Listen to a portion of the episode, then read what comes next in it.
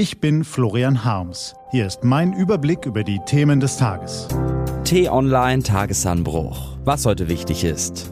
Montag, 12. Juli 2021. Italien ist verdienter Europameister.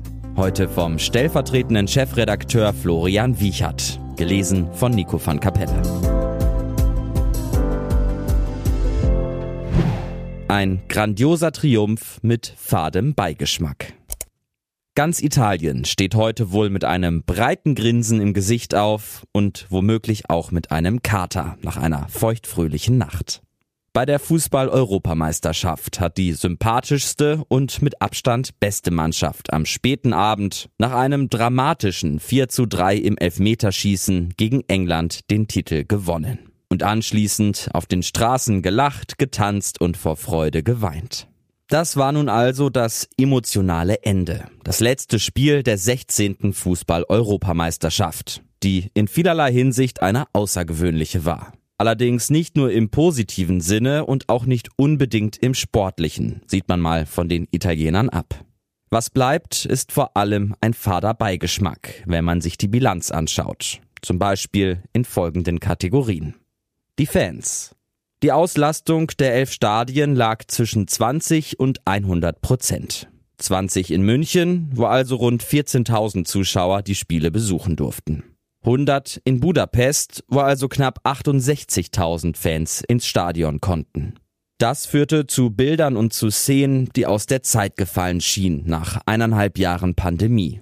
Eng umschlungene Fans beim Jubel, Zuschauer dicht an dicht und ohne Maske auf den Rängen, Gedränge an Ein- und Ausgängen.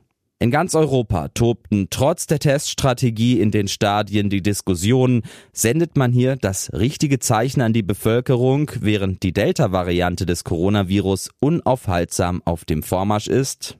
Wie viele Infektionen letztlich mit der EM in Verbindung stehen werden, das wird sich erst in den nächsten Wochen zeigen. Stand heute sind es 2535 Fälle. Davon nur 18 Infektionen in Deutschland. UEFA-Präsident Alexander Schäferin meint, den Fußball zu beschuldigen, das Virus zu verbreiten, ist aus meiner Sicht unverantwortlich. Aber das ist es natürlich nicht. Die Fans zeigten dabei in den Stadien zwei Gesichter. Das Freundliche, als der Däne Christian Eriksen im dritten Spiel der EM zusammengebrochen war. Dänische und finnische Fans stimmten gemeinsam einen Wechselgesang mit dem Namen des Mittelfeldspielers an. Bei der Nachricht des Stadionsprechers, dass Eriksen ansprechbar, wach und stabil sei, brachen alle gemeinsam in Jubel aus. Rivalität spielte hier keine Rolle mehr. Auch Fans anderer Nationen präsentierten sich im Verlauf des Turniers solidarisch und mitfühlend. Andere Fans dagegen zeigten ein hässliches Gesicht. Insbesondere die englischen. Sie ließen jeglichen Respekt vor dem Gegner und dessen Hymne vermissen und pfiffen diese schon vor dem Spiel nieder. Sie jubelten lautstark, als beim Sieg gegen Deutschland ein Mädchen auf der Leinwand eingeblendet wurde, das bitterlich weinte. Sie stürmten vor dem Finale gestern Abend das Wembley Stadion. Einige lieferten sich wilde Prügeleien. Trotz heftiger Kritik hielt die UEFA am ersten paneuropäischen Turnier fest, also dem ersten in elf statt nur in einem oder zwei Ländern. Falls Sie sich fragen, was eigentlich der Grund für dieses paneuropäische Turnier war, das haben wir uns auch gefragt und nochmal nachgeschaut. Offiziell sollte so der 60. Geburtstag des Wettbewerbs gefeiert werden. Der damalige UEFA-Generalsekretär Gianni Infantino kündigte 2012 die größte Party an, die es je bei einer EM gegeben habe. Das Motto Euro for Europe.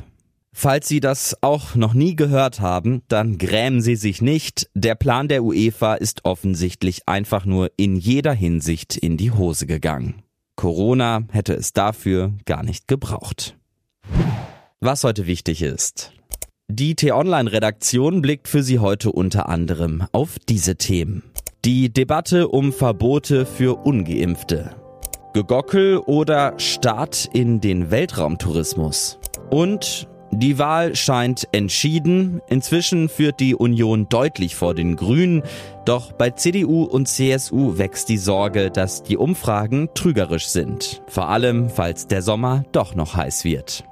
Diese und andere Nachrichten, Analysen, Interviews und Kolumnen gibt's den ganzen Tag auf t-online.de.